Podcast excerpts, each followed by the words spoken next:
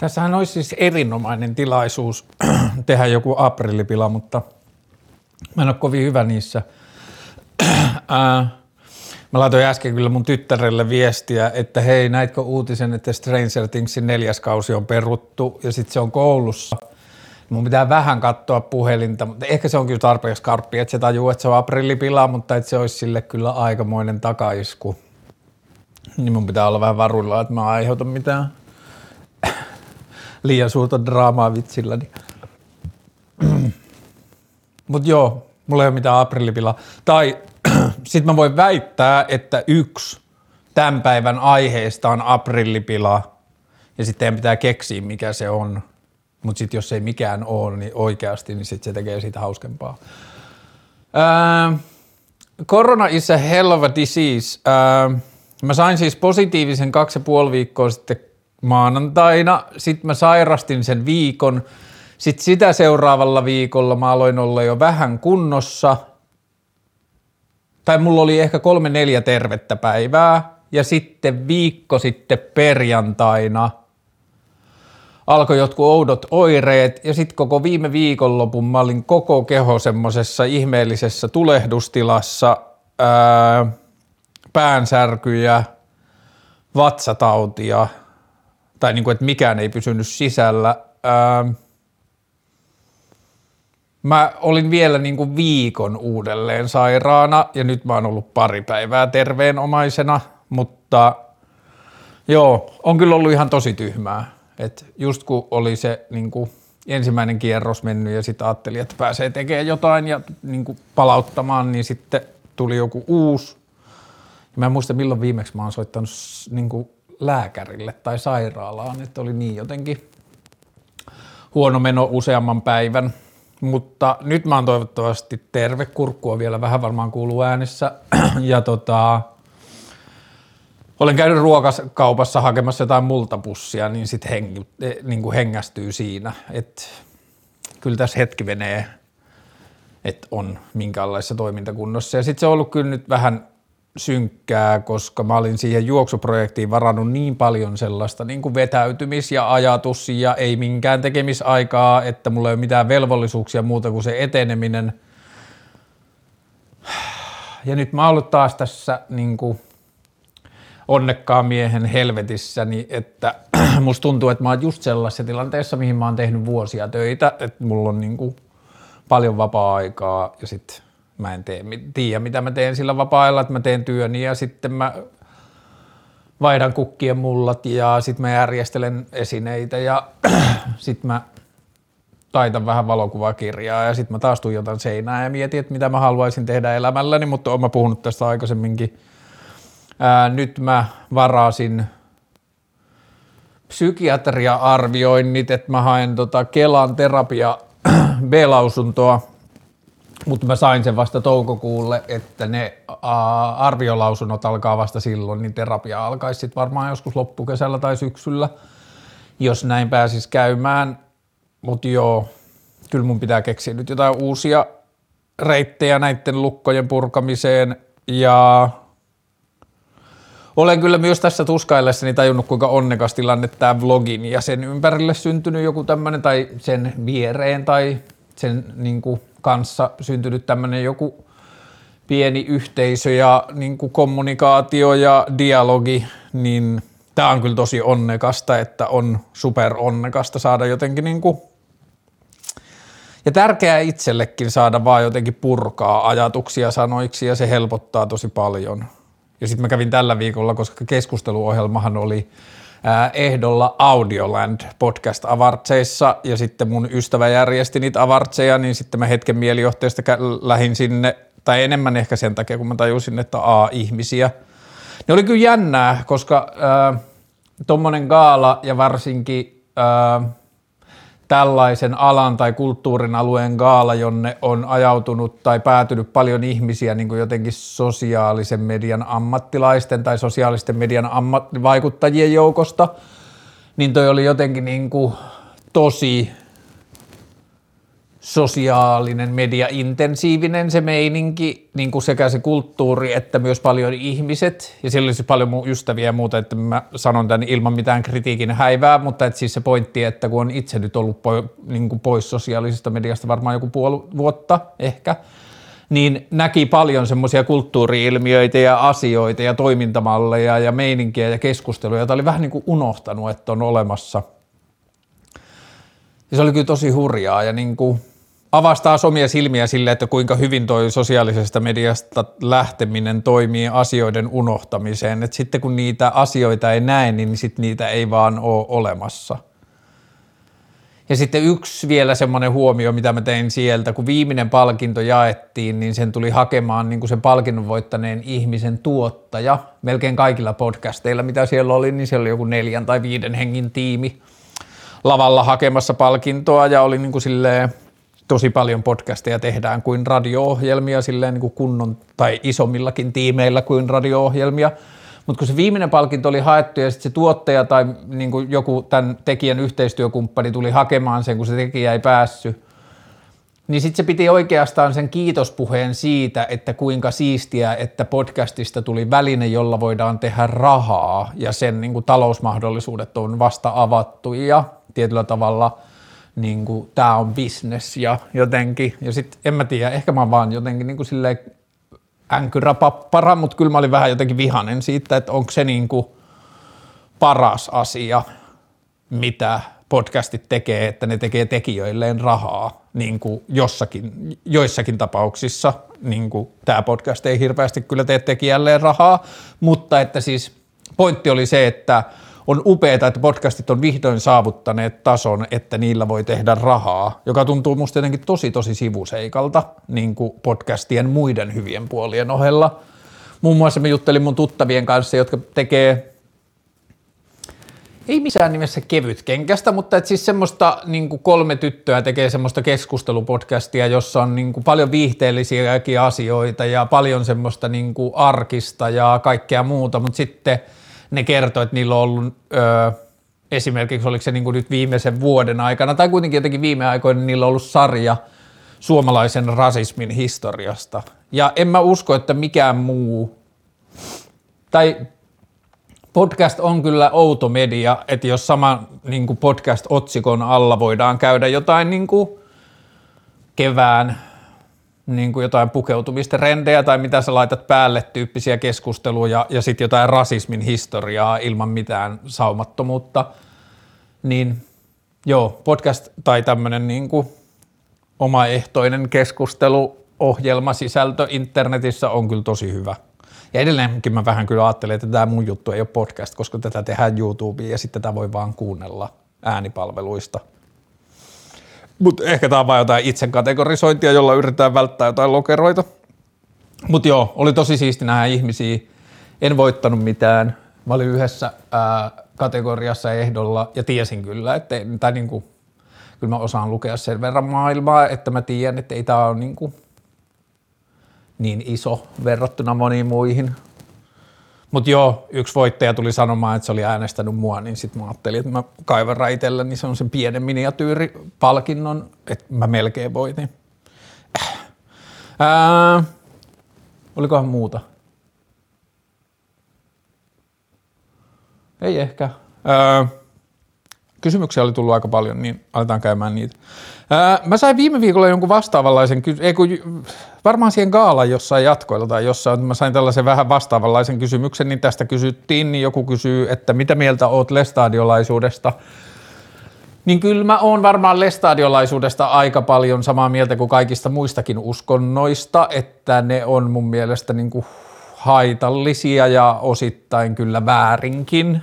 Usko on erikseen, mutta sitten uskonto että joku tai jotkut väittävät löytäneensä oikean ja jotenkin virheettömän totuuden tai tulkinnan raamatusta tai jostain muusta pyhästä kirjoituksesta ja sitten vaativat yhteisöä toimimaan sen tulkinnan mukaan. Ihan sama, vaikka se tulkinta tulisikin jotenkin sukupolvelta sukupolvelle, niin silti se on kuitenkin niin kuin tulkinta tarinasta. Ja lestadiolaisuutta mä ehkä kuitenkin sitten vähän kritisoin tai – antipatioin vähän enemmän kuin muita uskontoja, koska mä tiedän sen lähempää ja mä tiedän Ei sillä, kaikissa uskonnoissa on varmasti tosi tosi haitallisia puolia, mutta että lestadiolaisuuden haitallisia puolia mä oon nähnyt ja kokenut itse, niin mm, ää, mitä mieltä lestadiolaisuudesta? Lestadiolaisuus on mielestäni yksi haitallinen uskonto muiden haitallisten uskontojen joukossa. Uh, Will Smith, mä luulen, että tässä ei kysytä mielipidettä Will Smithistä näyttelijänä tai uh, laulajana, vaan siitä, mitä se teki Oscareissa.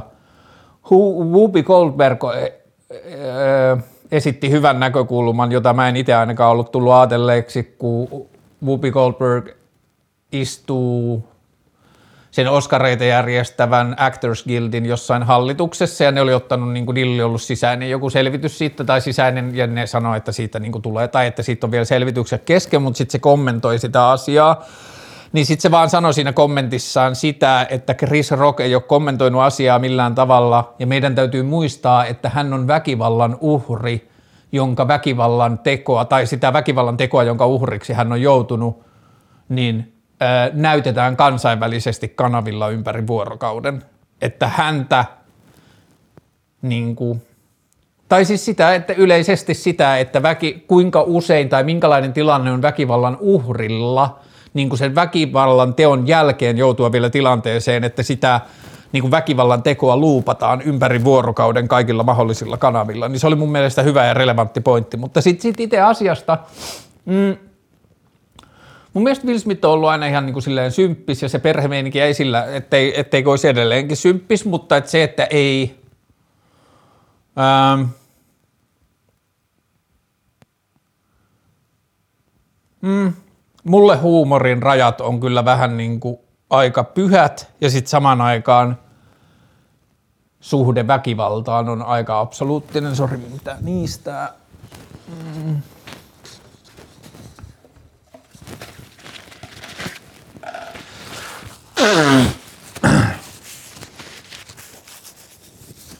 Niin, niin, niin tota, suhde väkivaltaisuuteen, tai niin kuin, että oma suhteeni väkivaltaan on aika nollatoleranssi, niin onhan se urpoo.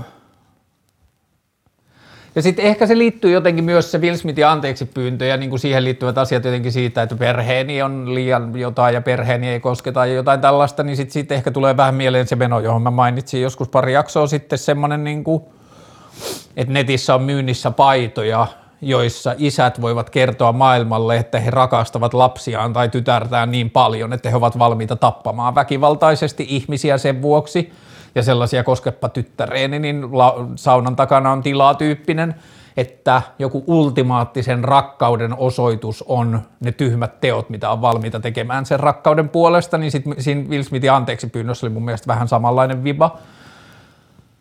Tai niin kuin, että se tuli samasta jostain kulttuurista semmoisesta, että perhe on niin pyhä, että se oikeuttaa väkivallan – tai en mä tiedä, ei Will Smith ehkä oikeuttanut omaa väkivaltaansa siinä anteeksi pyynnössä, mutta kuitenkin selitti vähän niin kuin sillä.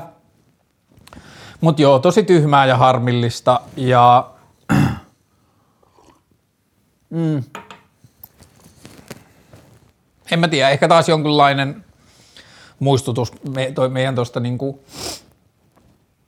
julkisuuskulttuurista ja julkisuusihannoinnista, että se jotenkin – hyperventiloi tollaisia asioita niin superisoiksi ja sitten kaikki meemikulttuuri ja YouTube on luukuttanut mulle pari päivää jotain niin kuin kokoelma Will Smith-meemejä ja niin kuin, mm, että me kyllä osataan potkia sitä niin kuin kuollutta lehmää halutessamme aika pitkään. Uh, Jos voisit tehdä jostain mustosta tuoksun, esimerkiksi hajuveden, veden, mikä se olisi ja millä se tuoksuisi? Ää, yksi, mikä tulee mieleen, on viime kesältä sellainen hetki ää, tuolta Taalin tehtaalta, jossa oli semmoinen, siellä oli semmoinen pieni lampi metsän keskellä, tai ei se nyt niin pieni, mutta kuitenkin semmoinen sympaattinen pieni lampi metsän keskellä – ja sitten kaunis aurinkoinen päivä ja sitten oltiin uimassa siellä ja sitten hypittiin jostain kalliolta, niin jostain sieltä kallion päältä istuskelun tuoksu, kun tulee multaa ja havuja ja jotain niin kuin tällaista, niin se voisi olla fresh. Mitä ajatuksia hoitajien ahdingosta ja lakosta? Tässä on yksi asia, jota mä en hiffaa. Ja yksi, se asia, mitä mä en hiffaa, on se, että meillä on ollut korona kaksi vuotta ja hoitajat on ollut ihan vitun koetuksella ja sairaalat ja koko toi ala ja se on ihan kohtuutonta. Ja sitten hoitajat sanoivat, että tämä ei ole fresh, että niin tämä palkka ei ole riittävä, jossa ne on salettiin oikeassa, niin mä en ymmärrä sitä, että sitä keskustelua käydään sieltä kautta, että no mistä tämä nyt sitten on pois tai mistä tämä raha saadaan. On olemassa käsite lainaraha. Ja se, että me ei oteta lainarahaa on lähinnä, tai siis mun käsityksen mukaan se on poliittinen kysymys. Se on sitä, että poliitikot, on poliitikoille epäedullista ää, oman hallituskauden aikana, jos Suomi velkaantuu. Mutta eikö meillä ole poliittisen keskustelun sisällä kykyä keskustella siitä, että esimerkiksi koronan jälkeisessä Suomessa jotkut asiat kestää pidempään kuin yhden hallituskauden, että sitä niin kuin päästään nollaamaan. Ja jos meillä oli Hornetteihin rahaa, niin mä en, niin kuin mä en henkilökohtaisesti ymmärrä, miten meillä ei ole rahaa hoitajien palka, niin kuin palkkojen korottamiseen. Ja mm, toi valtiovelka-asia yleisesti on sellainen asia, mitä mä en oikein ymmärrä, ja sen takia mä en ehkä ihan täysin ymmärrä tätä hoitajakes- tai hoitajien palkkakeskustelua, että eikö siihen nyt olisi aika yksinkertainen ratkaisu se, että todettaisiin ääneen, että nämä on ollut tosi oudot vuodet, nämä on vaatinut kohtuutonta niin kuin venymistä ja panosta hoitohenkilökunnalta.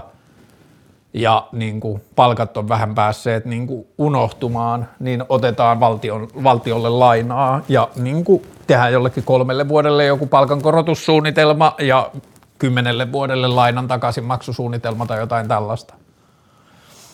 Mutta joo, kaikki... Öö, kaikki kunnia ja tuki hoitajille ja samaan aikaan mä haluan niin jotenkin sanottaa ääneni mun epäilyksen vähän semmoista niin kuin eturyhmäpolitiikkaa vastaan, jota niin kuin työntekijäliitot edustaa. Ja mä en nyt puhu hoitajaliitoista. Hoitajaliitot on vielä niin kuin kaikissa työntekijäliitoissa mun mielestä erityisasemassa, koska se työ on niin – jotenkin älyttömän raskasta ja tärkeää, mutta me puhutaan niin kuin siis vaan nootti jotenkin yhteiskunnalle siitä, että me edelleen pyöritään tilanteessa, jossa meillä on niin kuin, että hoitajat joutuu taistelemaan jotain muuta vastaan saadakseen oikeuksia, ne joutuu taistelemaan itsensä puolesta joitain muita vastaan siinä keskustelussa sen sijaan, että se olisi meidän yhteiskunnan yhteinen ongelma, että miten me ratkaistaan tämä, että meillä on ollut perseiset pari vuotta ja meillä on tämmöinen – niin kuin ammattiryhmä, joka on ollut tärkeämpi kuin koskaan aikaisemmin ja on jatkuvasti läpi maailman historia ollut super tärkeä. Nämä palkat on ehkä vähän väsyneet, että meidän pitää tehdä tälle jotain.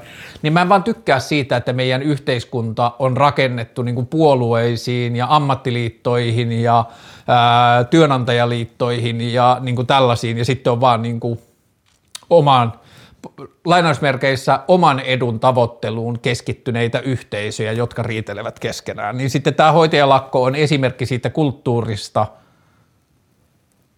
niin siinä on mun mielestä jotain ongelmia, mutta se ei ole hoitajien syy. Öö, miten löytää oma itsensä, jos mieli on jakautunut huonoon ja oikeaan? Öö, paremmin tietämättä niin kuin kysyjän tilannetta, niin mä uskaltaisin sanoa, että ensimmäinen askel on varmaan luopua tuosta asiasta, että mieli voisi olla jakautunut huonoon ja oikeaan.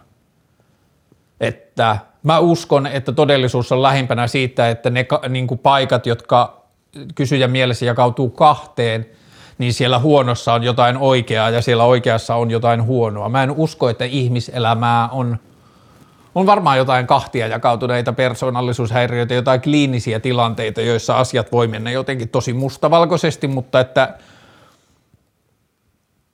mm, en mä tiedä, musta, mulla on semmoinen olo, että tämä kysymys on vähän niin kuin joko yksinkertaisuuden myötä tai vaan niin kuin sitten sisäisen prosessin myötä, myötä niin kuin viety liian yksinkertaiseksi tai liian kontrastikkaaksi.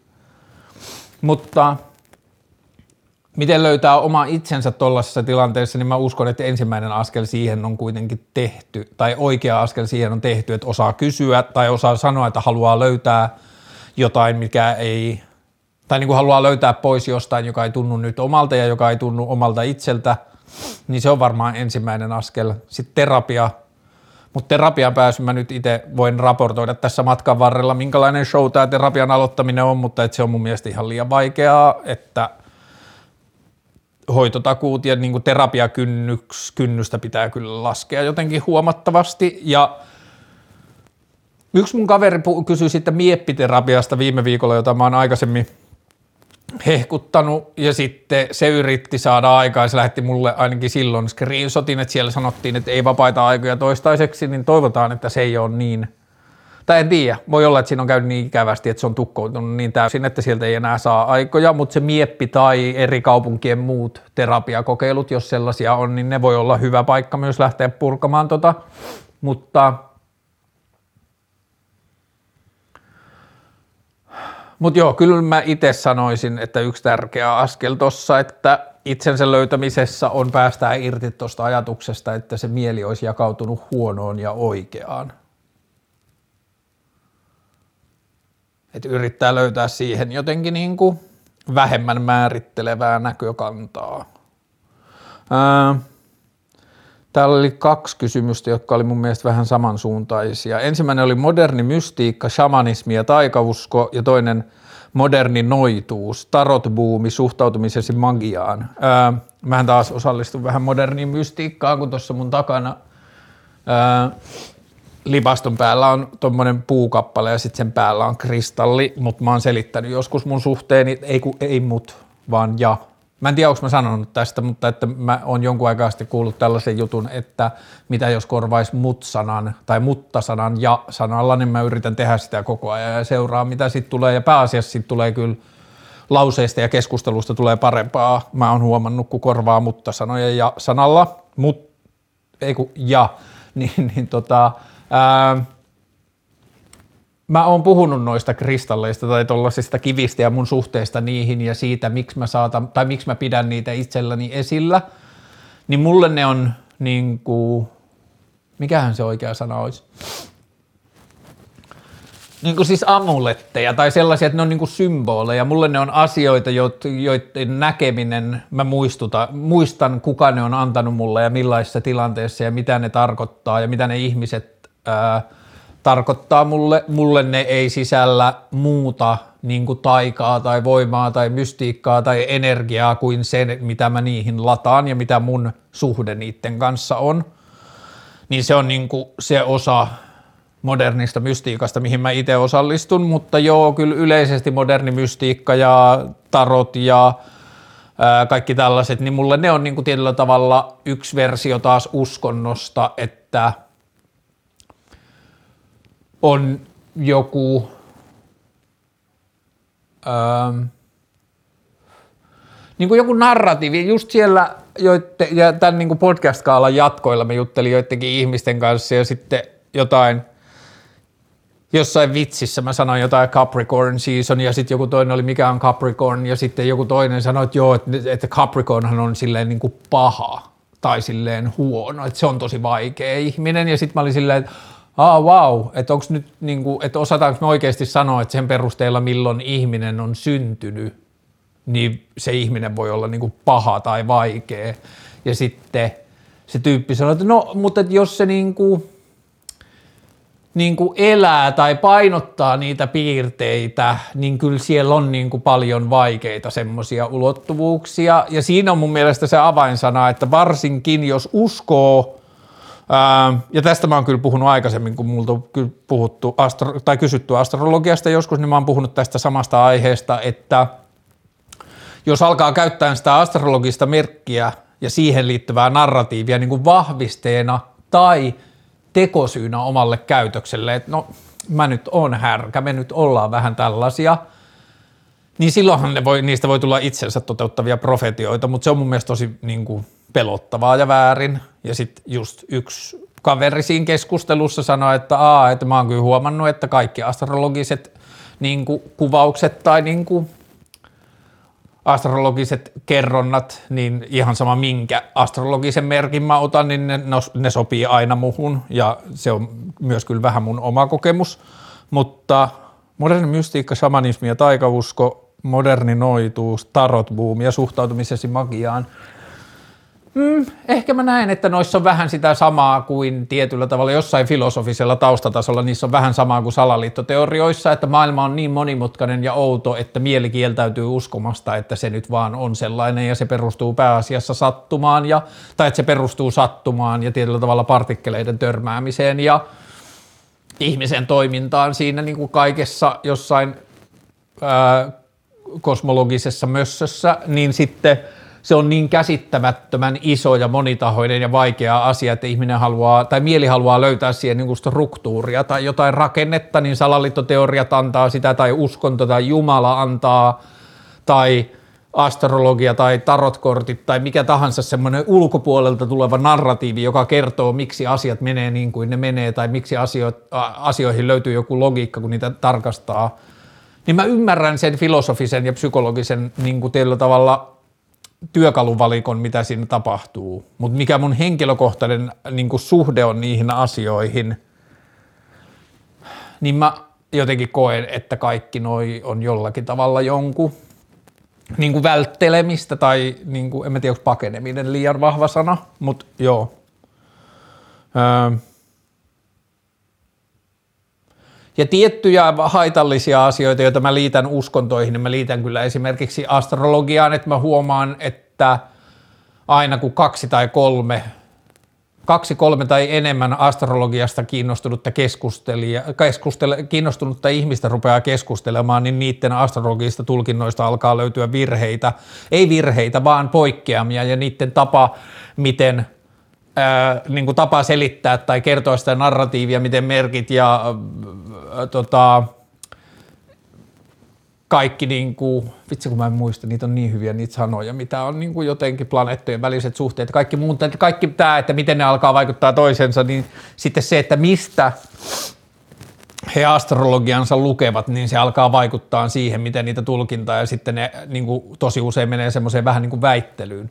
Hei, ja sitten se kuulostaa ihan niin kuin uskonnon tulkinnalta, että ihan saman keskustelun mä oon kuullut, kun mä oon nähnyt, kun hellunlainen ja lestadiolainen keskustelee uskosta ja sitten ne menee siihen, että niin, mutta ei Jeesus sitä tarkoittanut ja ei, ei, ei hän raamattu niin sano ja toisaalla taas sitten raamatussa sanotaan näin, niin nämä on niitä niin kuin oikea tulkinta-asioita ja mä en jotenkin oikein usko, että ei fysiikaalisen maailman ulkopuolelle on olemassa oikeita tulkintoja.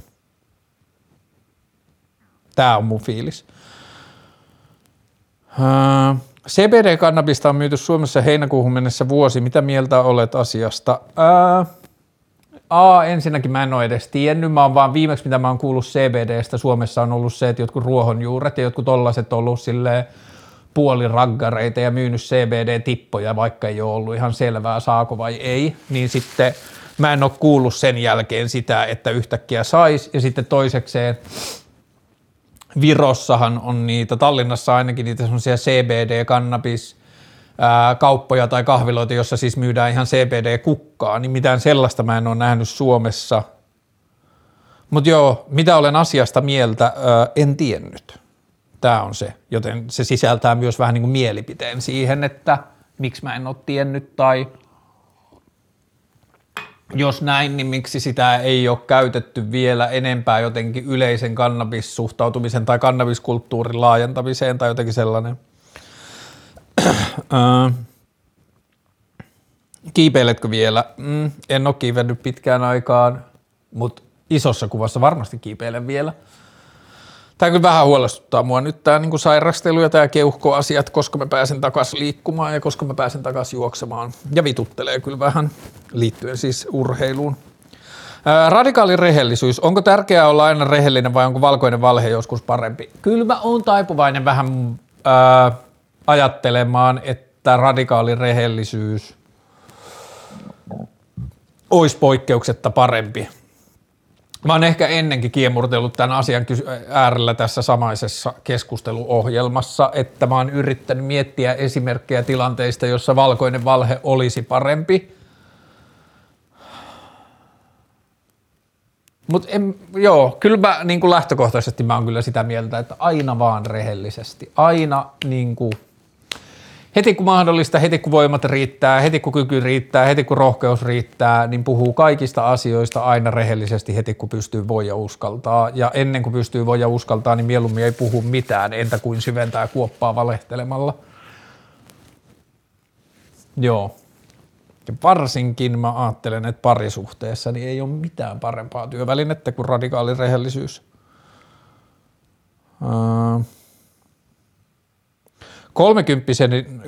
Kolmekymppisyyden opit terveisin juuri kolmekymppistynyt. Niin mä en tiedä tästä kovin kauan enää mitään kuin 27 päivän jälkeen en ole enää kolmekymppinen.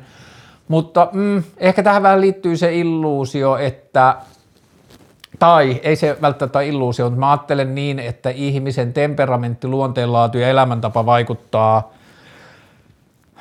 elämän jaksoihin enemmän kuin ne numerot, jotka niitä kehystää. Että mun ja jonkun 22 ja jonkun 52-vuotiaan elämät voi olla keskenään samannäköiset viimeisen kymmenen vuoden ajalta kuin mun ja jonkun toisen 30 läpimenneen ihmisen välillä. Mutta mitäs kolmekymppisyydestä? No kolmekymppinen on niin kuin vuosikymmenenä varmaan semmoinen viimeinen viimeinen niin kuin lapsuuden loppu. Et mä sanon, että, tai ajattelen, että kakkosilla alkavissa luvuissa voi olla vielä semmoista, niin kuin että 22, 23, 24, siinä voi olla vielä semmoista, niin kuin joka on enemmän niin kuin ehkä tekemisissä teini-ikäisyyden kanssa niin kuin myöhäisteini-ikäisyyden kanssa. Ja kun mä katsoin esimerkiksi kuvia, kun musta on tullut faija 23-vuotiaana, niin kyllä mä oon ihan tosi vitun lapsi. Ja ihan lapsen näköinen myös, niin ehkä 30 on se vuosikymmen, jossa niin kuin jollain tavalla ravistellaan viimeiset semmoiset niin lapsuuden jäljet ehdottomasti pois.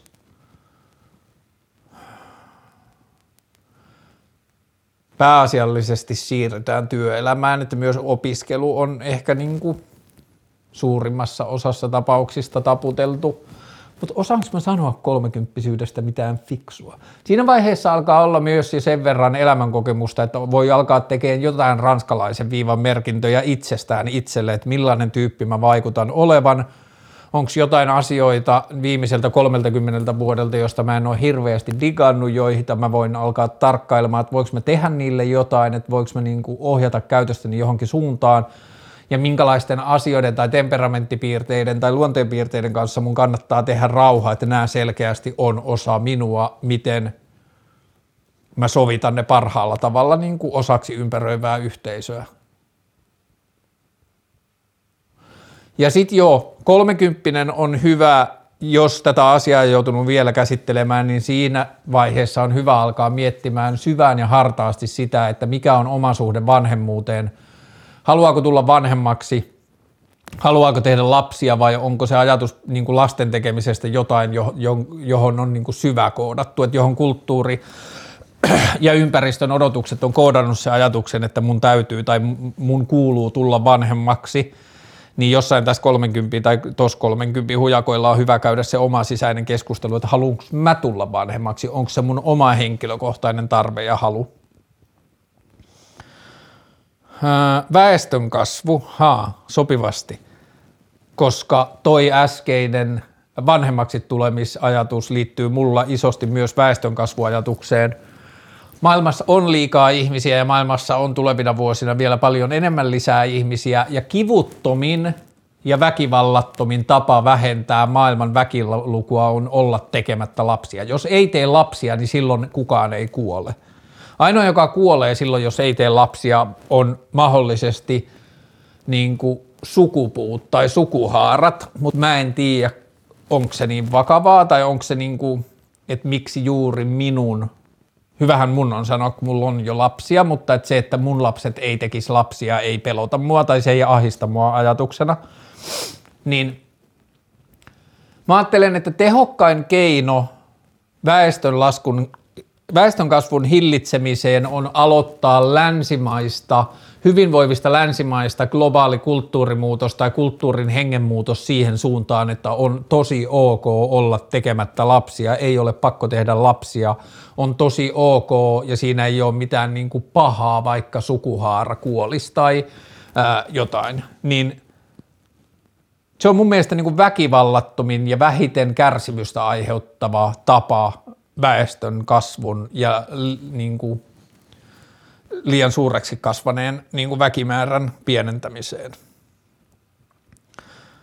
Kerro filmikuvauksesta, teetkö vai teetkö sitä, mikä siinä kiehtoo, eri kamerat ja filmit? Öö, viime tai toissa, varmaan toissa jaksossa mä puhuin filmikuvauksesta ja mun mielestä – viimeisessä kahdessa tai ehkä useammassakin vlogijaksossa on nytten ainakin YouTubessa ne timestampit, että siellä näkee mistä asiasta puhutaan missä kohtaa, niin sä voit mennä sinne YouTubeen ja katsoa edelliset vlogijaksot ja selata niistä description, siellä on ne timestampit, niin siellä jossain on filmikuvaus, niin mä oon puhunut siitä just, mutta joo, kannan lähes koko ajan filmikameraa mukana, niin mulla on muutama erilainen filmikamera, mä vaihtelen niitä, että jos mä lähden ovesta, niin sit mä oon vaan silleen fiiliksellä, minkä kameran mä haluan mukaan, ja tota, lähetin just eilen filmejä kehitykseen ja mm, mut joo, siinä aikaisemmassa vlogissa paremmin.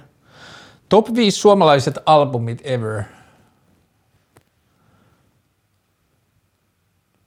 Mä yritän sanoa muutamia albumeita, joita mulla tulee mieleen.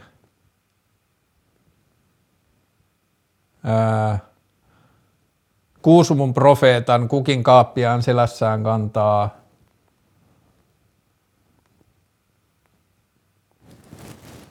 hetkinen, Vesamatti Loirin veskunoita.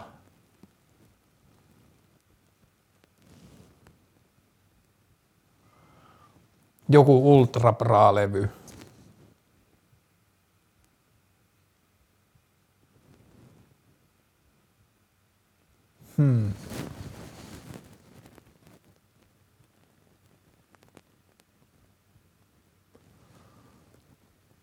jälkeenpäin tuun tajuamaan jotain, että ai niin tietenkin tämä, mutta keksinkö mä vielä jotain muita?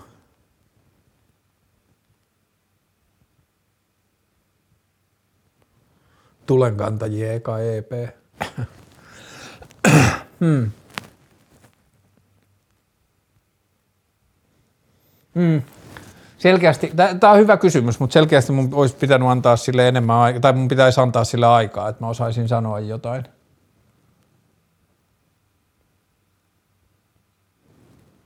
Mutta joo, en mä ehkä osaa nyt vastata paremmin, mun pitää miettiä tätä asiaa. Mm. Miten oppia arvostamaan omaa kehoaan?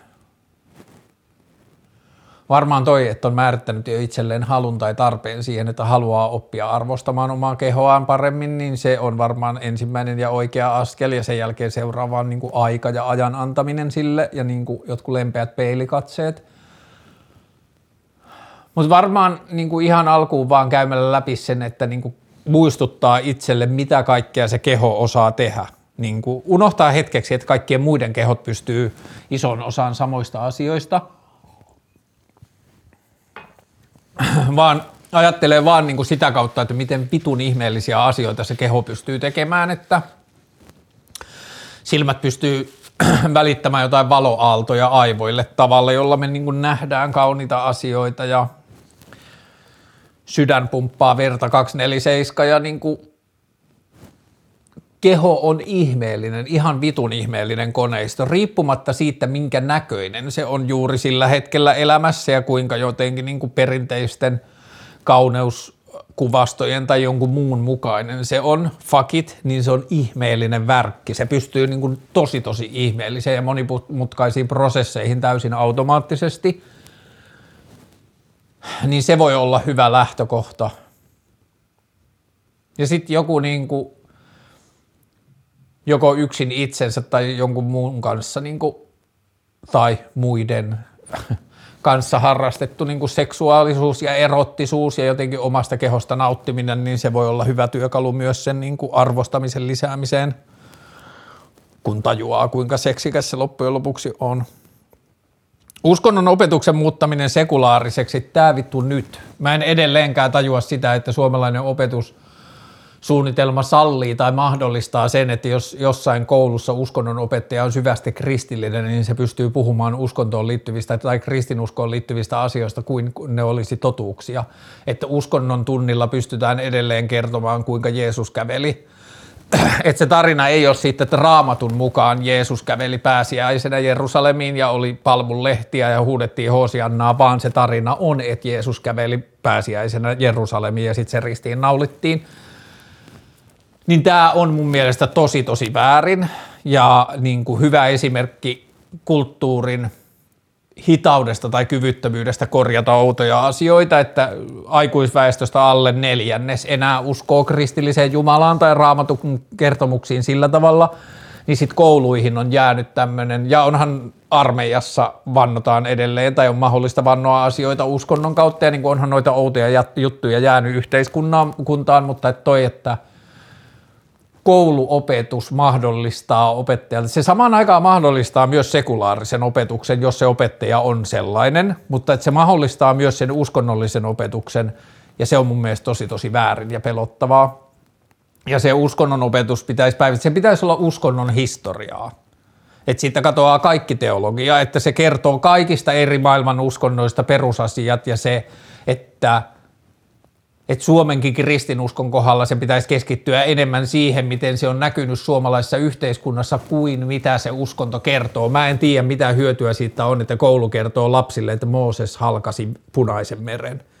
Vaikka se kertoisi sitä vaan tarinana, että raamatussa on tällainen tarina, niin mä en silti, vaikka se olisi vähemmän haitallista sillä tavalla, niin mä en silti ymmärrä, mitä hyötyä siitä on, että me kerrotaan. Että se uskonnollisen niin kuin, sivistyksen tehtävä on vitsi kun mä en oikein tiedä, kun mä en halua sanoa myöskään, että se on vanhemmilla, kun mä en halua, että lapset opettavat lapsilleen, ei kun aikuiset opettavat lapsilleen niin kuin uskonnollisia tarinoita totuuksina. Et mä ajattelen kyllä, että uskonnollisen sivistyksen tehtävä on, että ihminen tekee sen itselleen sitten, kun se on tarpeeksi vanha, niin sitten se voi ottaa selvää ja kertoa, niin kuin, että mitä kaikkea Mooses teki.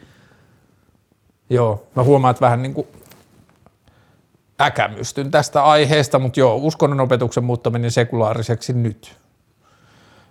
katsoitko, kuuntelitko ja katsoitko Iben Vio-levyn? En vielä. Katoin vähän kiireessä eilen sieltä täältä sitä videota ja ää, mä törmäsin Ibe ja työryhmään yhdellä toimistolla, kun oli tekemässä sitä videota ja se näytti, näytti hauskalta, kun sillä oli semmoinen haarniska, jossa kamera osoitti sitä naamaan ja sitten – silloin jotain vaihettiin pari sanaa ja se sanoi, että näet myöhemmin ja bla bla bla ja näytti tosi hienolta ja musiikki kuulosti tosi ibeeltä sen, mitä mä kerkesin kuuntelemaan, mutta mä en ole vielä perehtynyt siihen, niin mä en halua sanoa sen enempää. Ää, Suhtautuminen ystävään, joka syvällä salaliittojen ja koronakriittisyyden suossa. Tästä on puhuttu vlogeissa kyllä aikaisemmin, mutta ei ehkä ihan hetkeen. Ää, hmm.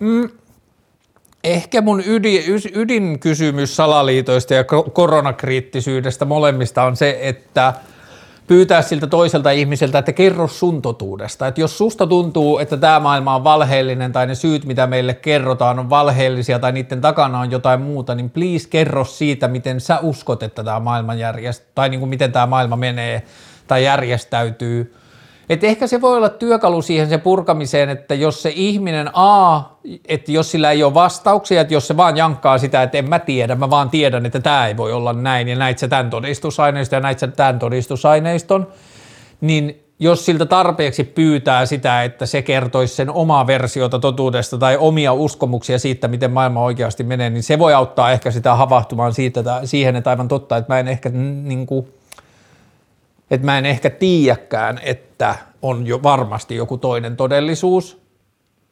Tai sitten jos sillä on selkeänä ja kirkkaana se toinen todellisuus, niin siitä tarkempia ja tarkempien lisäkysymyksien esittäminen voi ehkä saada se hiffaamaan, että, hmm, että tämä lanka ei ehkä vedä ihan loppuun asti. Mutta Saanko mä vielä sanoa siitä suhtautumisesta jotain? Varmaan siinä keskustelussa olisi hyvä se, että antaa sille toiselle niin kuin kuitenkin sen mahdollisuuden kokea, että se maailma otetaan tosissaan. Että sen totuudesta ollaan kiinnostuneita, jotta se ei mene niin kuin sitten siihen, jotta se ei koe, että, sen, niin kuin, että sille ei anneta edes mahdollista. Kimmokkeena podcastistasi öö, mä haluan nyt korjata, tämä on keskusteluohjelma. Ei vaan. Kimokkeena podcastistasi irtisanouduin töistä ja muutan Portugaliin. Vinkki matkaani. Tämä on ollut mun mielestä yksi keskusteluohjelman historian parhaista piirteistä tai vaikutuksista, ja mä oon saanut näitä viestejä tämän reilu kahden vuoden aikana. Paljonkohan mä sanoisin?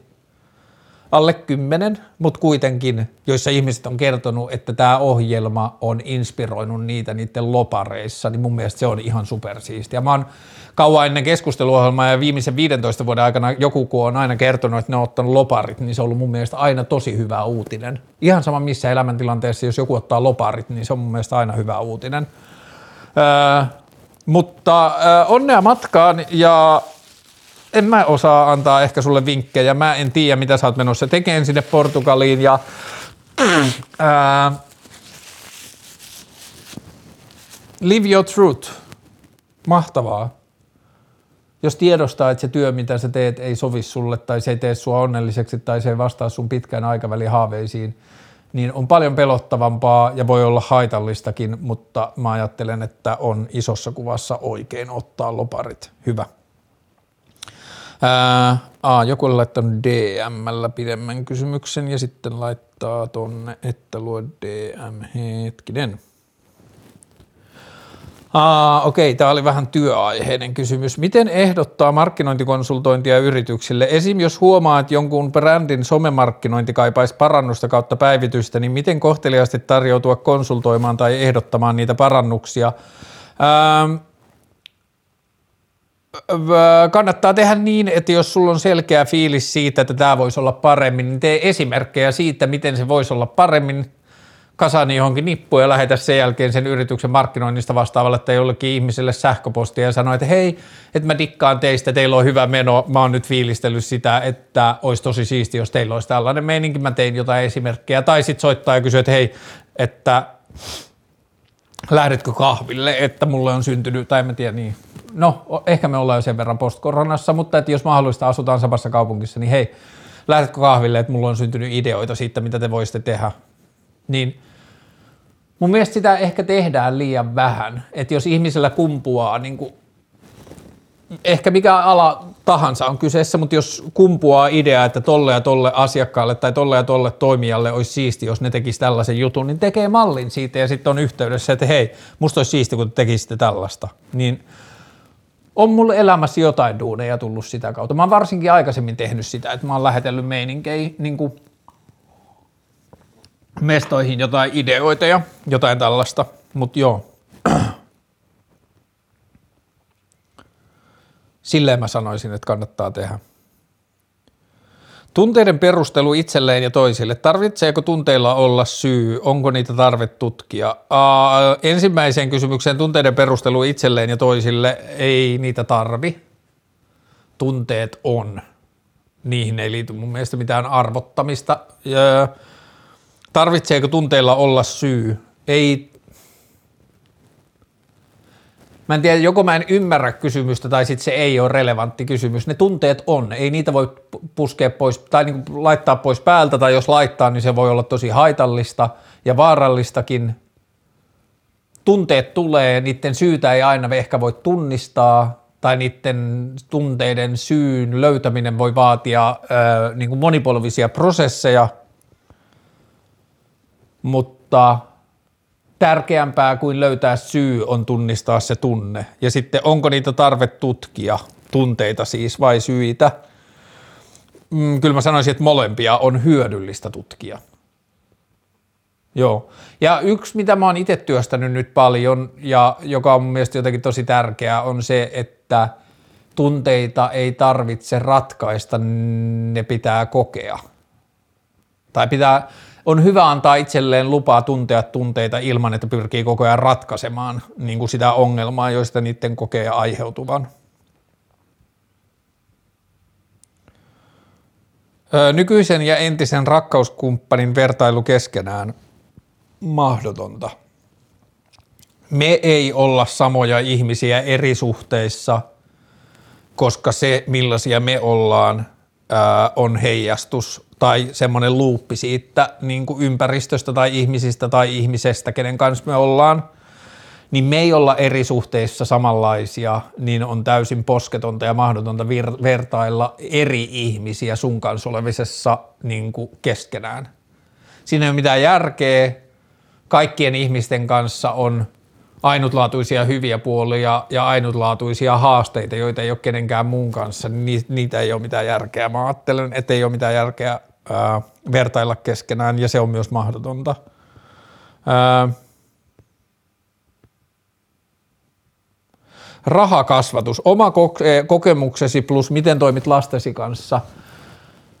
Mulla on ehkä sillä tavalla vähän mm, lainausmerkeissä poikkeuksellinen rahakasvatus, että kun tulee niin isosta perheestä, niin oli jotenkin päivän selvää, ja varsinkin kun meidän perhe ei ikinä ollut varakas, ja oli pitkiä jaksoja myös ihan tosi tosi köyhä tai varaton, niin ää, oli pienestä asti selvää, kun oli sisaruksia niin kuin usein enemmän kuin sormia, niin oli, ei tietenkään vielä pienenä, mutta kuitenkin elämäaikana joka tapauksessa, niin oli selvää, että vanhemmilta ei voi odottaa henkilökohtaisiin tarpeisiin mitään kovin suuria rahallisia avustuksia – Mä oon hankkinut ekan työpaikan vitosen ja kutosen välisenä kesänä, eli mä oon ollut 12-vuotias ja sillä mä aloin pyörällä jakamaan kaupungissa semmoisia mainoslappuja pysäköityjä autojen tuulilaseihin ja mä tein sitä kaksi kesää.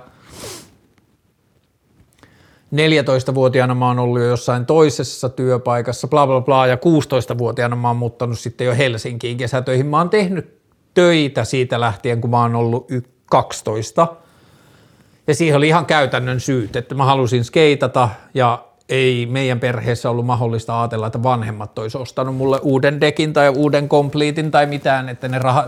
Mä oon saanut yhden dekin lahjaksi yhtenä syntymäpäivänä, kaikki muut skeittivälineet mä oon ostanut itse. Ja... Mutta joo, se oli niinku siis semmoinen suurperhetodellisuus ja varsinkin ää, alempi keskituloisen suurperheen todellisuus. Joskus myöhemmin meidän iskällä oli yrittäjänä ihan hyviäkin jaksoja, että joskus sitten myöhemmin saattoi rahaa ollakin enemmän, mutta siinä vaiheessa mä olin jo kasvanut eroon siitä ajatuksesta, että vanhemmilta voisi pyytää rahaa ja olin luultavasti jo muuttanut kotoa pois, mutta Joo, kyllä se vähän niin kuin meidän perhekasvatus oli tilanteen, ei vanhempien kasvatuksen tulos, että mun taloudellinen kasvatus oli vähän niin kuin se, että omat rahat pitää hankkia, eikä sitä kukaan sanonut mulle, mä vaan tiesin, että niin se on. Mutta sitten taas omien lasten kanssa, niin mun poika soittaa mulle, että hei, et voit laittaa mobile rahaa, että me ollaan menossa kavereiden kanssa syömään, ja sitten mä laitan kahdeksan euroa.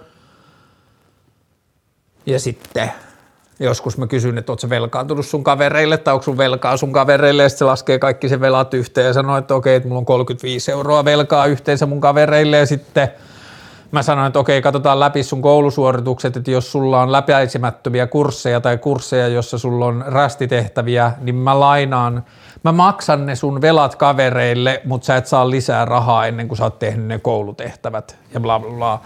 Jotain tällaisia, mutta mm, mun oman rahan käyttö on ollut nyt sellaista, että traumatisoituna siitä varattomasta jaksosta, joka mun elämässä oli, niin mä maksan esimerkiksi verottajalle koko ajan enemmän kuin mun tarvis, ja sitten ne jää verottajan järjestelmään odottamaan, että mä yritän, että mulla olisi koko ajan niin kuukausi tai kaksi etukäteen maksettu mun kuluja koko ajan pois.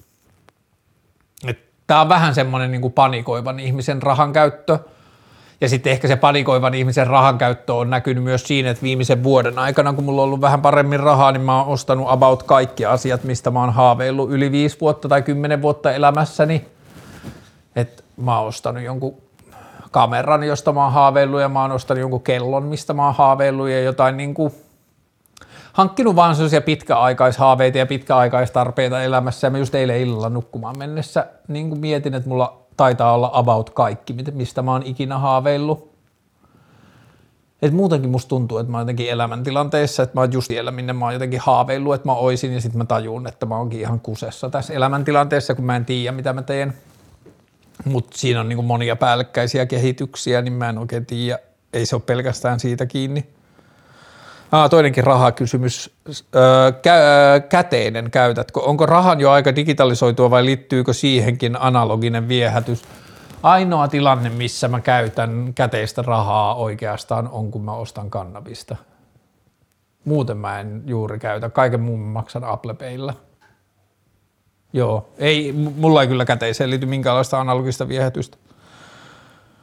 Öö, Päivi Räsäsen syytteistä luopuminen keissi. Täällä oli ehkä joku muukin Päivi Räsänen kysymys, katsotaan. Päivi Räsänen, eli mistä tietoa, milloin sananvapaus on menossa liian pitkälle vai voiko se mennä? Ihan alkuun mä haluan sanoa, että tämä kysymys ei ole yksinkertainen, mutta jos mä yksinkertaistan, niin mä oon kyllä vähän sitä mieltä, että sananvapaus ei ehkä voi mennä liian pitkälle, on joku absoluuttinen sananvapaus, mitä mä puolustan. Samaan aikaan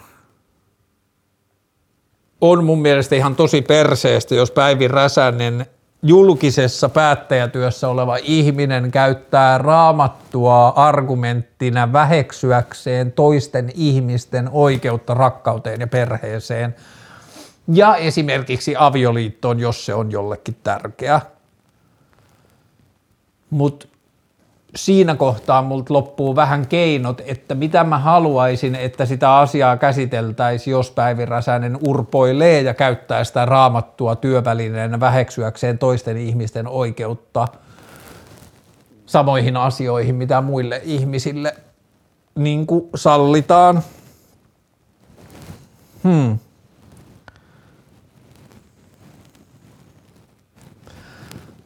Ja rasistiset puheet ja tietyllä tavalla väkivaltaan yllyttäminen jotain ihmisryhmiä kohtaan ja kaikki tällainen, niin on siihen niin kuin pakko olla jotain työkaluja tehdä selväksi ihmisille, että tämä ei ole ok ja me ei haluta yhteisöön tällaista puhetta. Ja samaan aikaan mä en haluaisi rajoittaa sitä, mikä mahdollisuus ihmisillä on siirtää aivoista ajatuksia ja suusta ulos, koska se ei niin kuin, se on tosi vähän fysiologinen asia, että Hmm. Päivi Räsänen, kun se on julkisessa tehtävässä, niin ihminen ei voi esimerkiksi sulkea sen puheita pois. Että on paljon esimerkiksi internetin puhetta jotain sellaista. Hmm. Ihmisethän voi tulla toisten kommentteihinkin puhumaan vihapuhetta ja muuta, että ei sielläkään aina ole niin helppoa sulkea pois, mutta ah.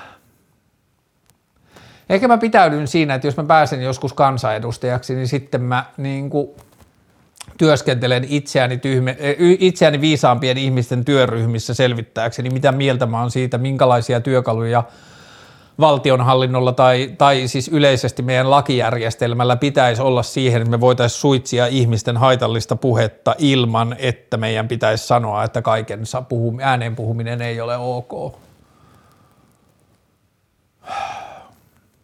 Mm. Olen liian, äh, olen keskeneräinen ihminen antamaan tähän kysymykseen mitä järkevää tai niin kuin pätevää vastausta vielä. Äh, Roadman. Mä en tiedä, onko mulla Roadman-kulttuurista mitään fiksua sanottavaa. Tämä ei ole mitään hirveää fiksua, fiksua sanottavaa, mutta mä silti kannustan teitä katsomaan Netflixistä Top Boy – TV-sarjaa, josta tuli just uusi kausi. Top Boysta tehtiin aikaisemmin kaksi kautta nimellä Top Boy Summer House, joista kuulemma eka kausi oli jostain tyhmästä syystä poistettu Netflixistä. Mä en itse tarkistanut, mutta kaveri sanoi. Mutta sieltä löytyy se Top Boy Summer House tokakausi ja nyt Top Boysta ykkös- ja kakkoskausi, kakkoskausi, joka tuli ihan just, niin sehän liippaa niin kuin läheltä Roadman-kulttuuria ja Roadman-kulttuurin alkujuuria ja niitä alueita, joissa Roadman-kulttuuri on syntynyt – ja si- se Top Boy on kyllä tosi hieno, mutta et siis sehän ei ole suoraan Rodman-kulttuuria. Rodman-kulttuuria on jotain, jota tapahtuu niin kuin, sitä tapahtuu tällä hetkellä meidän kaduilla Leppävaarassa ja Puksussa ja niin kuin, ei Puksussa vaan Pikkiksessä ja niin kuin, no joka tapauksessa sitä tapahtuu nyt kaduillamme – ja sinänsähän siinä ei ole mitään uutta, että nuoret miehet haluavat mitellä voimiaan ja niin kuin omaa statustaan ja niin kuin maailma ahdistaa ja oma paikka siinä ja sitten se purkautuu väkivaltaan ja niin kuin uhitteluun ja sellaiseen, että siinähän ei ole mitään uutta, että sitä on niin kuin ollut kautta maailman sivu, että vaan se jotenkin esteettinen ja kulttuurinen ja visuaalinen kehys siinä ympärillä vaihtuu. Että siinä missä ne on nyt öö, niin kuin jotain Nike-tuulipukuja, niin sitten se on aikaisemmin ollut jotain prätkänahkatakkeja tai jotain, että, että sama ilmiö on kyllä näyttäytynyt kymmenissä ja kymmenissä eri muodoissa aikaisempien vuosisatojen ja tuhansien aikana, että siinä ei ole mitään uutta. Niin kuin tämä Roadman-kulttuurin yksi perseisistä piirteistä on tietenkin nyt se, että siihen liittyy aseet, siihen liittyy erilaiset niin kuin käsiaseet ja teräaseet ja niin kuin, se on vaarallista ja tyhmää – mutta isossa kuvassa meidän varmaan pitää kysyä niitä kysymyksiä, että mitä me tehdään yhteisössä ja yhteiskunnassa väärin, että ihmiset kokee niin tärkeäksi kilpailla keskenään, että ne on valmiita puukottamaan toisia nuoria ihmisiä tai ampumaan toisia nuoria ihmisiä ja tappamaan toisia nuoria ihmisiä, niin se on niin kuin meille kaikille peiliin katsomisen paikka, että minkälainen kulttuuri me ollaan luotu ja miten me voidaan mennä siitä tois, poispäin. Mutta hmm, ei kun ja, niin ei mulla ole ehkä hirveästi mitään fiksua sanottavaa Rodman kulttuurista, mitä ei olisi jotenkin sanottu. Kun siitä poistaa kaiken väkivallan, niin onhan se sympaattista, mutta sitä ei voi poistaa kaikkia väkivaltaa, niin se ei ole sympaattista. Tai niin kuin, mä tarkoitin, että kun sitten poistaa sitten ilmiöstä kaiken väkivallan tarkastelee ilman sitä, niin onhan se sympaattista, mutta kun siitä ilmiöstä ei voi poistaa, sitä ei voi irrottaa sitä väkivallasta, mitä siihen kulttuuriin liittyy, niin se ei ole kovin sympaattista. Miten et ole edes kerran esimerkiksi tylsyyksissäsi kokeillut alkoholia, sehän voisi avartaa pajarin tapaan. A, ei ole tullut mieleen tai ei ole kiinnostanut, se ei ole vaan kiinnostanut tarpeeksi – tai mä ajattelen, että sen oven avaaminen, ja mä en nyt puhu välttämättä edes mistään riskeistä, vaan se, että sen oven toisella puolella on se, että mun elämässä on alkoholi ja sitten se on joku asia, joka vaikuttaa, ja sitten kun mä en kaipaa sitä, niin sitten mä en kaipaa sitä. Ja aa, joo, se on ihan totta, että se voisi avartaa samalla lailla tai tuottaa samanlaisia oivalluksia tai jotain upeita uusia tuntemuksia niin kuin kannabis teki, mutta se ei vaan ole kiinnostanut tarpeeksi, että mä tekisin sen joskus vuosia sitten meillä oli kavereiden kanssa vitsi, että mä alan dokaan sitten, kun mä täytän 40, että mä oon 40 vuotta selvinpäin ja sitten mä dokaan 40 vuotta, mutta tai niin kauan kuin pystyy, mutta nyt kun se 40-vuotissynttärit ää, lähenee, niin sitten ei se ole, niin kuin, tämä idea ei houkuttele mua vieläkään. Mutta miten et ole edes kerran, mä en ole ollut varmaan vaan tarpeeksi tylsistynyt, että mä haluaisin kokeilla alkoholia. Kulttuurin ja median seksikeskeisyys ja sen tuomat paineet seksuaaliseen elämään. Öö,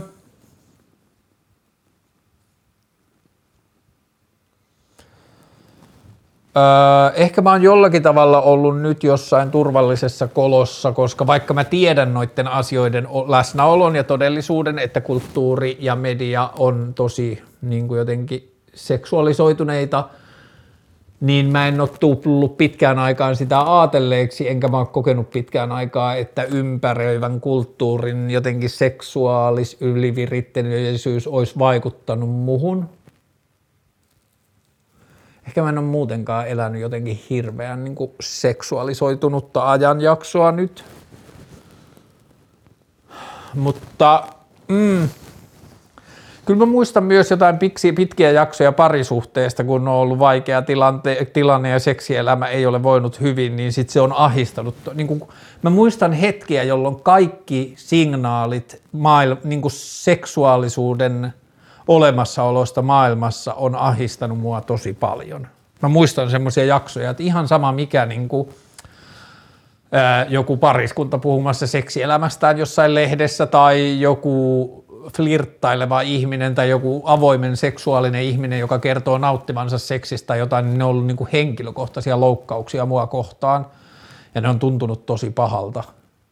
Ja nyt taas kun musta tuntuu, että mä oon niin kuin jotenkin aika onnellisessa tilanteessa oman seksuaalisuuteni kanssa, niin, tai tasaisessa tilanteessa, niin sit musta tuntuu, että mä en oikein edes huomaa ympäristön seksuaali, seksuaalisoitumista ja sitten varmasti tähän liittyy myös se, että toi sosiaalisen median vähennä, niin kuin poissulkeminen, niin sitten kun mä mietin asiaa, niin kyllähän esimerkiksi Instagramissa on tosi paljon seksuaalisuutta stimuloivia sisältöjä, joita mä en nyt näe, ja sitten se niin kuin pitää sitä jotenkin kauempana.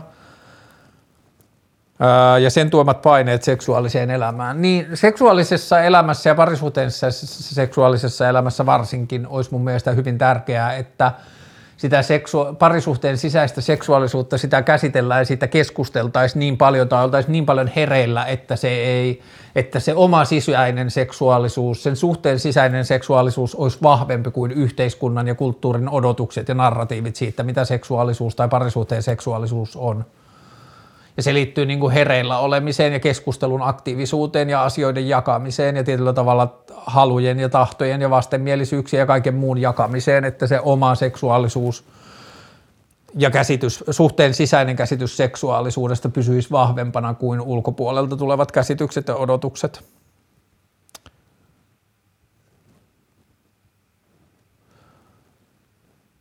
Nuori sanoo sulle, olen lihonnut viime vuosina paljon enkä tiedä miten suhtautua siihen. Miten vastaat?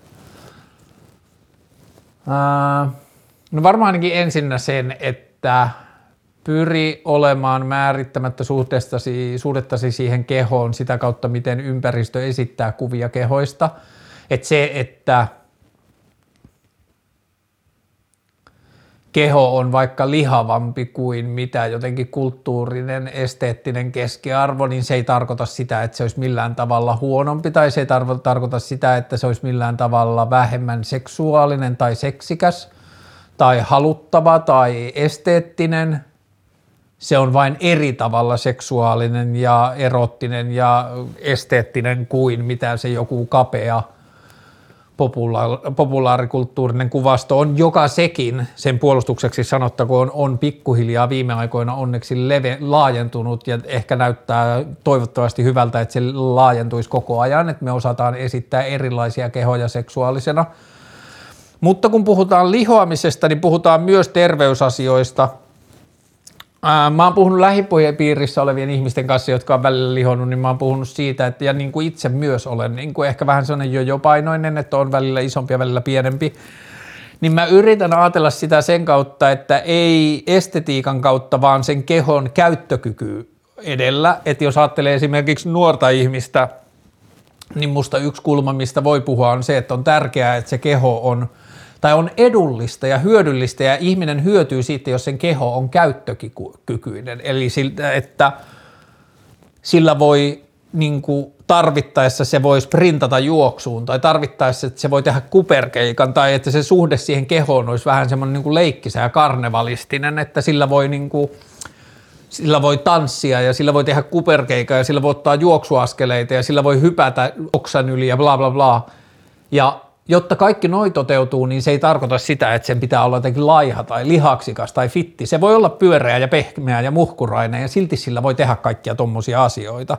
Ja se, että se keho on käyttökykyinen on mun mielestä tärkeämpi kuin se, tai on ehdottomasti tärkeämpi kuin se, että se on laiha tai normaalipainoinen, mitä se ikinä tarkoittaakaan tai jotain muuta – ja sitten mä ajattelen, että liho, lihavuus on ongelma silloin, kun lihava ihminen itse kärsii siitä. Kaikki muut on niin kuin jotenkin irrelevanttia. Joo. Aviopuolisoni, mies, katsoo pornoa, vaikka tietää, etten pidä siitä. Ää, jos mä ymmärrän tuon tilanteen oikein, niin tämä ongelmahan on kysyjän, eli tässä tapauksessa sinun ongelma, ei sun aviomiehen ongelma. Että aviomies katsoo pornoa ja tietää, että sinä et pidä siitä, niin se on silloin sun tehtävä ja vastuu ää, niin kuin määrittää, mitä mieltä sä oot siitä asiasta. Että sun mies tietää, että sä et pidä siitä, että se, katsoo pornoa, mutta se ää, kokee, että sille porno on tärkeämpi, tai se tykkää pornosta niin paljon – tai porno antaa sille niin paljon, että se ei siitä huolimatta, että se tietää, että sä et halua siitä, niin se tekee sitä siitä, niin sehän siirtää vastuun sulle. Tai siis se vastuu on sinun, ei tämän sun miehen. Sun miehellä on kaikki vapaus ja oikeus katsoa pornoa niin paljon kuin haluaa. Kukaan ei saa viedä sitä siltä pois. Kukaan ei saa sanoa sun miehelle tai kellekään muulle, että sä et saa katsoa pornoa. Ää, Sä voit sanoa itsellesi, että mä en halua olla parisuhteessa ihmisen kanssa, joka katsoo pornoa. Se on sun oikeus, se on sun vapaus. Sulla on oikeus määrittää elämäsi sitä kautta, minkälaisten ihmisten tai minkälaisen ihmisen kanssa sä haluat olla oh, niin kuin, ö, yhdessä, mutta sulla ei ole oikeutta sanoa sun puolisolle, että sä et saa katsoa pornoa.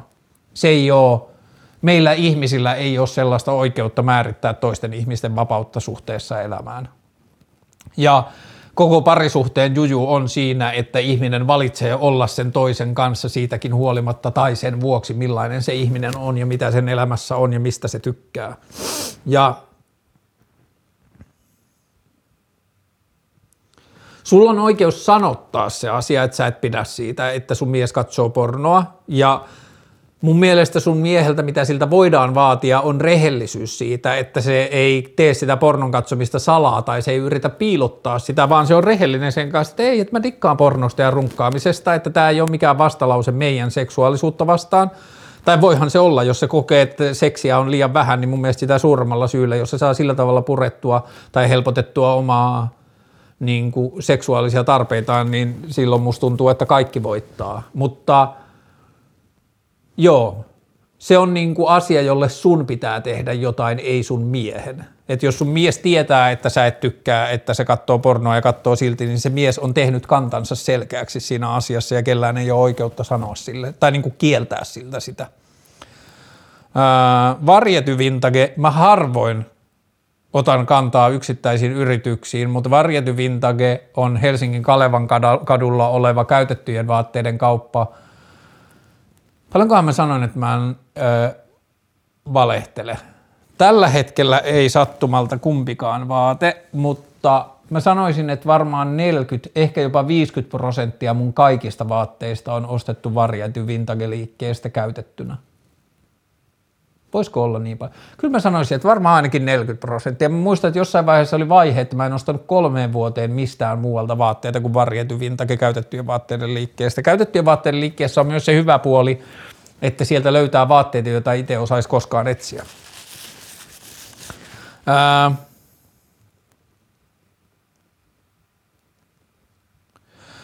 Tunne siitä, että yhteiskunta pakottaa tekemään asioita, jotka laskevat elämän mielekkyyttä suluissa työ. Tämähän ei varsinaisesti ole tunne, vaan tämä on fakta. Se, että se työ tuntuu siltä, että se on epämielekästä, niin se on se tunne. Mutta että se on fakta, että yhteiskunta tällä hetkellä siinä tavassa, jolla se pyörii, niin se pakottaa meitä tekemään asioita. Ja mä en sano, että on, ei välttämättä edes ole mahdollista luoda yhteiskuntaa, joka ei pakottaisi meitä tekemään yhtään mitään Mä uskon yhteiskuntaan, jonka ei tarvitse pakottaa tekemään yhtään mitään, että se yhteiskunnan suhde yksilöön on niin hyvähenkinen ja sympaattinen ja kannustava, että tilanne, jossa ihminen ei tee yhtään mitään, johtuu siitä, että se ihminen ei kykene tai on kaikkien etu, että se ihminen ei tee mitään, mutta silloin kun sillä ihmisellä on kyky ja mahdollisuus tehdä, niin se kyllä tekee semmoisessa yhteiskunnassa, joka kannustaa siihen eikä vaadi sitä. Niin sellaiseen yhteiskuntaan mä kyllä uskon, että me voidaan saavuttaa, että se ei vaadi mitään, koska sen ei tarvi, että ihmiset tekee tarpeeksi ilmankin.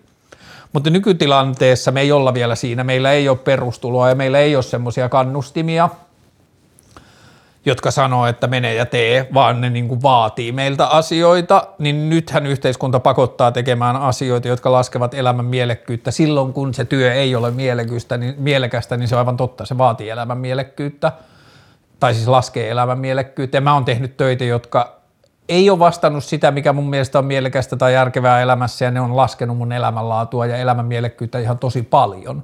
Ja mua on ahistanut ja mä en ole nukkunut ja niin kuin, mä oon voinut pahoin. Ja nyt tällä hetkellä työelämä ei ole mun ongelma maailmassa. Mulla on riittävästi töitä, joista mä saan toimeentulon ja mä pidän niistä töistä, mitä mä teen ja mä pidän niistä ihmisistä, kenen kanssa mä teen töitä ja mä koen, että mä saan haastavia asioita mun pöydälle, joita mun pitää ratkaista ja niiden ratkaiseminen on kivaa, niin tällä hetkellä yhteiskunta A ei pakota mua tekemään töitä, että mä olen yrittäjä, joka määrittää oman työtodellisuutensa ja lisäksi ne on mielekkäitä. Mutta joo, siis yhteiskuntahan vaatii, ja nyt kun mä oon lukenut jotain työttömyyteen liittyviä uudistuksia. Taas, niin kuulostaa ihan vitun, niin kuin tosi vitun keskiaikaiselta, minkälaisia, en mä tiedä, ne voi olla myös, että lehdistö on vaan vääntänyt niitä asioita tiettyyn muotoon ja otsikotasolla ne on kuulostanut tosi ahistavalta, sehän ei välttämättä ole niin, politiikka ei aina välttämättä mene niin,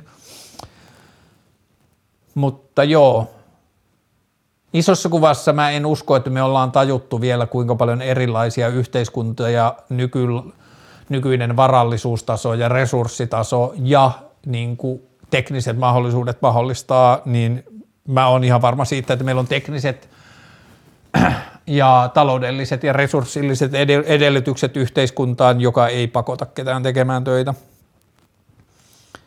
Oman tulevaisuuden suunnittelu globaalin epävarmuuden ja kuumotuksen aikana. Tämähän tietyllä tavalla on mun story of my life tällä hetkellä, paitsi että mä en edes tällä hetkellä mieti hirveästi globaalia epävarmuutta ja kuumotusta – vaan mä mietin, niin kuin, että ihan sama vaikka ei olisi koronaa, eikä ei olisi sotaa, eikä olisi mitään, niin silti musta tuntuu, että mä olisin tällä hetkellä samassa tilanteessa, että mä en oikein tiedä, mitä mä haluan tehdä elämässä ja mä en halua oikein tiedä, mitä mä haluan tehdä maailmassa niiden asioiden lisäksi, joita mä teen jo, mutta ne asiat, joita mä teen jo, ei tällä hetkellä täytä mun kalenteria, niin musta tuntuu, että mun ongelma on riippumaton tästä niin kuin meidän oudosta maailmantilanteesta, mutta joo, samaan aikaan mä ymmärrän, että mä en ole missään tapauksessa yksin, että mä oon to, tosi iso osa ihmisiä tällä hetkellä on tosi samankaltaisissa tilanteissa. Maailma pyörii tällä hetkellä niin oudossa asennossa ja siihen liittyy niin ihmeellisiä kertoimia, että tulevaisuuden suunnittelu on tosi vaikeaa. Ja kyllä mä ensimmäisenä sanoisin ohjeeksi siihen niin kuin sen armollisuuden, että tajua, että nyt on niin vaikeat ajat ja oudot ajat, että et älä vaadi itseltäsi liikoja siitä, että tietäisit mitä tulevaisuus sun kohdalla on. Pitää antaa tilaa niin kuin maailman asettumiselle myös. Oletko siistiä, mikä on ärsyttävin kotityö? Olen aika siisti ja ärsyttävin kotityö on imurointi, joka on taas vähän ristiriidassa sen siisteyden kanssa. Et mun koti saattaa, koti saattaa olla silleen, että sen kaikki esineet on oikeilla paikoilla ja missään ei ole mitään ylimääräistä ja kaikki on tosi siististi ja sitten nurkat on täynnä pölypalloja. Et se on niinku, mä en tykkää imuroimisesta ja sitten mä prokrastinoin sitä tosi usein. Öö, Tornio Helsinki juoksu kesällä. Olen mä miettinyt sitä, että niin siis recap. Mun piti lähteä 18.3. juoksemaan Torniosta Helsinkiin niin, että mä olisin juossut 40 päivää tai käyttänyt siihen 40 päivää. Mä olisin ollut täällä mun 40-vuotis syntymäpäivällä ja sitten kaksi päivää ennen lähtöä Mä sain koronan ja mun keuhkot on edelleen poissa pelistä, että mä en voi tehdä mitään juoksua. Niin tässä ehdotetaan, että mitä jos juoksisit sen kesällä. Oon mä miettinyt sitä, mutta kesällä mä en ehkä haluaisi olla niin pitkää aikaa pois Helsingistä, koska Stadi Hesa, kesähesahan on maailman paras kaupunki. Ähm, ja sitten henkisesti mä jotenkin päästin nyt tosta ideasta irti, kun se idea kusi, että mä mietin jotain muita – Miten ylläpitää itsetuntoa toistuvista pakeista huolimatta? Nyt kyseessä työnhaku, mutta yhtä hyvin tee. Tämä vastaustila loppuu kesken, mutta mä päättelen sanasta tee, että mutta, mutta yhtä hyvin myös aihe tytöt. Miten ylläpitää itsetuntoa toistuvista pakeista huolimatta? Varmaan ensimmäinen ajatus sisäistää on se, että maailmassa on huomattavasti enemmän kyse meistä itsestämme riippumattomista tekemistä niin kuin asioista kuin me monesti annetaan ymmärtää.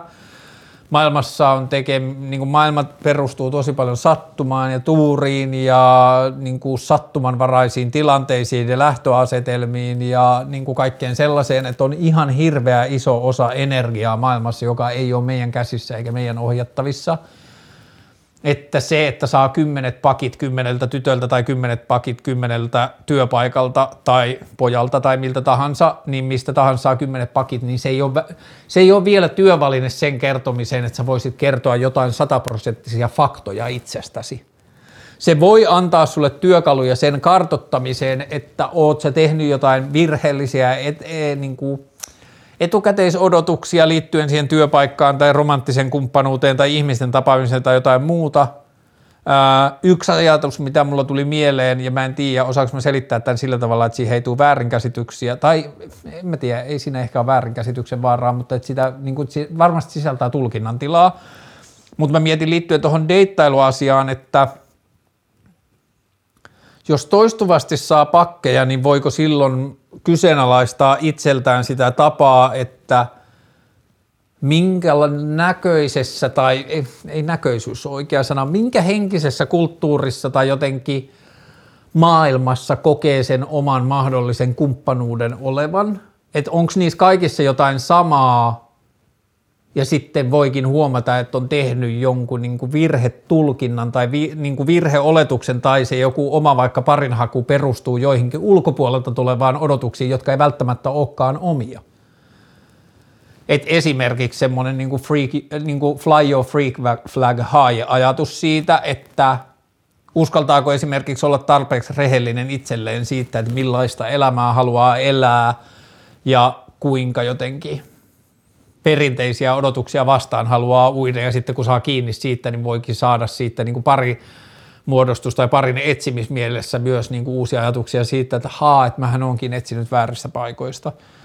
Ja sitten varmaan se yksi, josta niin tota, mm, mä en tiedä liittyykö se ihan pakkien saamiseen, koska niiden välillähän voi olla pitkiäkin aikoja, mutta et siihen, että kun en löydä ketään, niin siihen monesti se vastaus, että sitten kun lakkaa etsimisen – niin mä oon kyllä huomannut omassa ja muiden elämässä sen, että se monesti vaikuttaa siihen, että ja esimerkiksi työn hakemisessa mun faija opetti, tai niin ne ohjeisti joskus, kun mä olin menossa työhaastatteluun, niin mun faija sanoi mulle, että jos sä meet sinne sillä ajatuksella, että sun on pakko saada se, niin sulla on pienemmät todennäköisyydet saada se. Että se, että jos ihminen ajattelee, että on pakko saada joku työpaikka tai että ton mimmin tai ton jäbän on pakko lähteä mukaan reffeille, mä en kestä, jos mä en pääse tai jos, mä en, jos se kieltäytyy tai mä en saa tätä työpaikkaa, että mä en kestä tai ei pidä sitä mahdollisena, niin se vaikuttaa siihen toimintaan siinä tilanteessa negatiivisella tavalla. Että jos sisäistää sen, että a, että tämä työpaikka on vain yksi työpaikoista, että jos en mä saa tätä, niin sitten mulle avautuu jotain muita mahdollisuuksia, niin se on paljon terveempi ja tuottaa paljon paremman presenssin siihen tilanteeseen kuin se, että mun on pakko saada tämä, mun on pakko saada tämä. Mm. Ehkä tämä on se, mitä mä nyt yritän, minkä mä yritän jättää tähän vastaukseksi. Jos kysytään, miten ylläpitää itsetuntoa toistuvista pakeista huolimatta, niin yritä saada kiinni siitä ajatuksesta, että ne pakit eivät kerro sinusta mitään. Ne voi kertoa sun preseteistä, ne voi kertoa sun tavoitteista, ne voi kertoa jostain muusta, mutta älä älä tee niiden pakkien perusteella jotain päätelmää siitä, mikä sä oot. Ha, tämä oli hauska kysymys. Valokuvaus pilvessä. Ää, valokuvaus on mun mielestä sellainen asia, joka on parhaimmillaan silloin, kun se soluttautuu siihen niin kuin elämän kudelmaan niin kuin semmoisena vaan niin kuin piilossa ja niin kuin näkyviin tulevana elementtinä, joka on koko ajan siinä, niin silloin valokuvaus pilvessä on samalla lailla hienoa kuin kaikki muukin asia pilvessä, tai valokuvaus pilvessä on yhtä perseestä kuin kaikki muu asia voi olla perseestä pilvessä. Aa, tämä oli hyvä kysymys. Miksi sanot inshallah, vaikka et ole muslimi? Mielenkiintoista kyselen. Ää, mä sanon inshallah A, samasta syystä, kun mä sanon joskus ää, joidenkin mun ystävien kanssa Jumalan terve, tai samasta syystä, kun mä sanon joissakin tilanteissa, että Corpus Christi, Spiritus Sancti, ää, Sankta Maria, tai kun mä sanon ää, Herra siunaa, tai mä käytän paljon uskonnollista kieltä. Mä tajusin eilen, kun mä mietin tätä kysymystä, että aivan totta, että mulla on paljon uskonnollisia vanlainereita, joita mä käytän eri tilanteessa. Mä sanon Maanseltov ystäville joskus erilaisissa tilanteissa ja niin edelleen, mutta Inshallah on mun mielestä tosi kaunis ajatus, ja mulle se ei liity niinku siihen, että jos Jumala suo, vaan se, että niinku, tai, niinku, inshallah on mulle se, että se on pois mun käsistä. Se ei ole, että jos toinen sanoo, että nähdäänkö huomenna, niin mä sanon usein, että inshallah.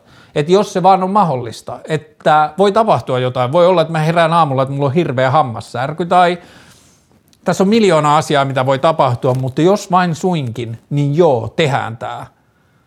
Ja sitten inshallah on mun mielestä kaunis sana, Öö, sen sisältö on lämminhenkinen ja sympaattinen ja mun mielestä inshallah, inshallah sanalla niin kuin, se ymmärtää jotain elämästä. Inshallah ymmärtää, in, kun insallahia käytetään, niin siinä ymmärretään, että elämä ei ole meidän käsissä, että siinä on niin paljon asioita, joita me, joille me ei voida mitään.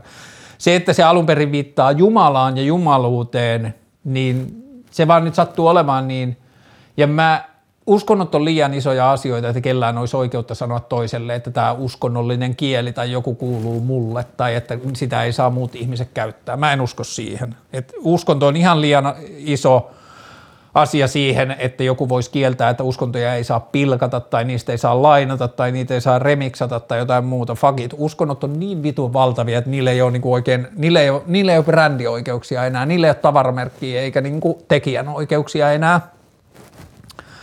Ja kun mä käytän insalla, niin se liittyy myös jotenkin sympatiaan, jota niin paljon kuin mä niin kriittinen kuin mä olenkin uskontoja kohtaan, niin mä silti mä olen kokenut yhden uskonnon positiivisia ja yhteisöllisiä ja kauniita puolia. Mä tiedän, että uskonnot sisältää niitä, vaikka mun mielestä uskonnot kokonaisvaikutukseltaan onkin negatiivinen. Mutta kun mä sanon insalla, niin mä myös alleviivaan niitä kauniita piirteitä, mitä uskontoihin liittyy.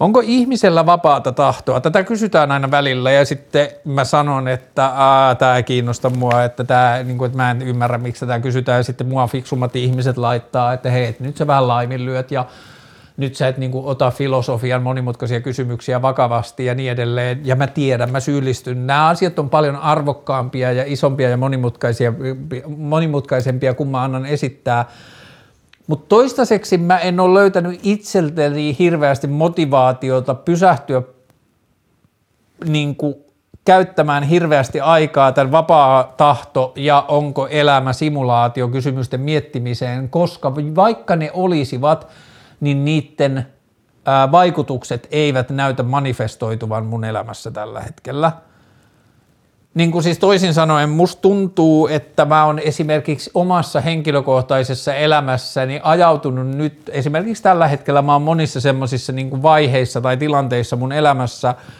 joihin yhteiskunta tai kulttuuri ei näytä kannustavan tai musta tuntuu, että ne ei ole tullut ulkopuolelta muhun aset, että ne tuntuu niin kuin lainausmerkeissä ainutlaatuisilta, ne tuntuu henkilökohtaisilta.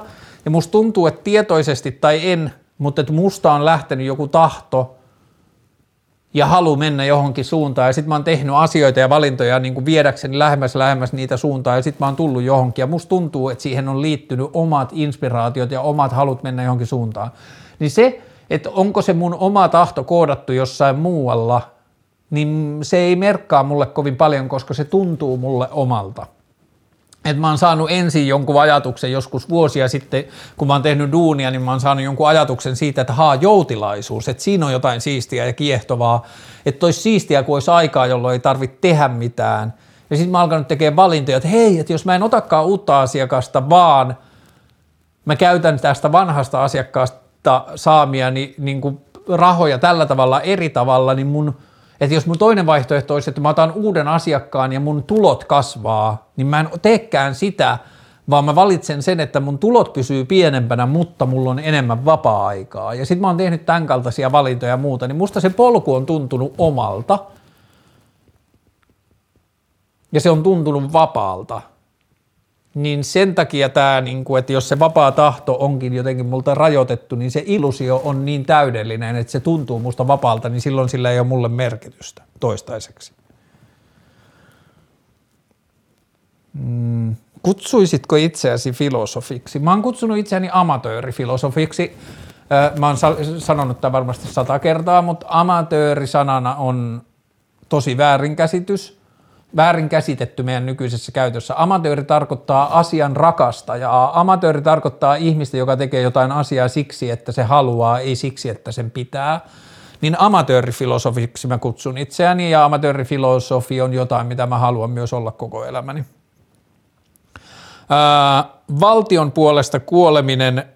Ää, Tämä on kysymys, johon mä oon vastannut kyllä näihin sotaan liittyvissä aiheissa viime jaksoissa ja pohtinut pidempäänkin sitä ääneen, että olisinko mä valmis kuolemaan valtioni puolesta tai kotimaani puolesta ja minkälaisessa tilanteessa.